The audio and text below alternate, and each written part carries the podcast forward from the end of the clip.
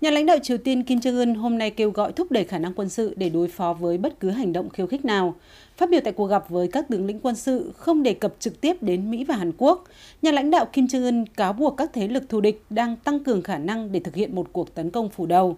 Nhà lãnh đạo Triều Tiên ra lệnh cho các tướng lĩnh quân sự cần phải nâng cao hơn nữa hiệu quả chiến đấu của các đơn vị.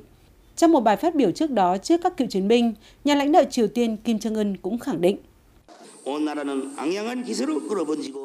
các lực lượng vũ trang cách mạng Triều Tiên luôn sẵn sàng đối phó với mọi biến động của tình hình, mọi hiểm họa, vững vàng bảo vệ Tổ quốc và xây dựng chủ nghĩa xã hội, đồng thời củng cố sức mạnh ngày càng bất khả chiến bại bằng tinh thần chiến đấu anh dũng và bản lĩnh chính trị.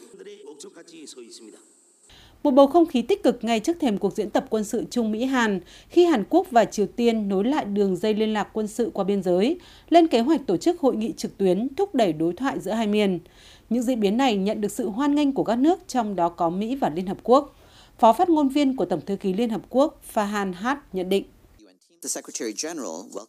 Tổng thư ký Liên Hợp Quốc hoan nghênh việc hai miền Triều Tiên nối lại các kênh liên lạc, hoàn toàn ủng hộ nỗ lực không ngừng của các bên hướng tới cải thiện quan hệ, hòa bình bền vững và phi hạt nhân hóa hoàn toàn, có thể kiểm chứng trên bán đảo Triều Tiên.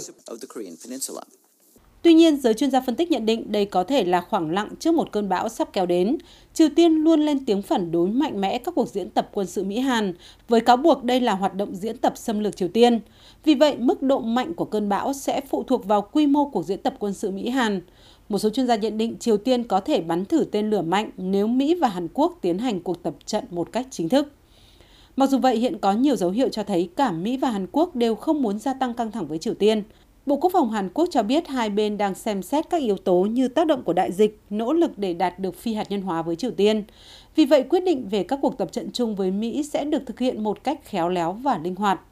Chính quyền Hàn Quốc hiện không chỉ mong muốn thúc đẩy đối thoại với Triều Tiên, mà còn hướng tới một hội nghị thượng đỉnh sớm giữa Tổng thống Moon Jae-in và nhà lãnh đạo Triều Tiên Kim Jong-un. Ông Park So-hyun, người phát ngôn văn phòng Tổng thống Hàn Quốc cho biết.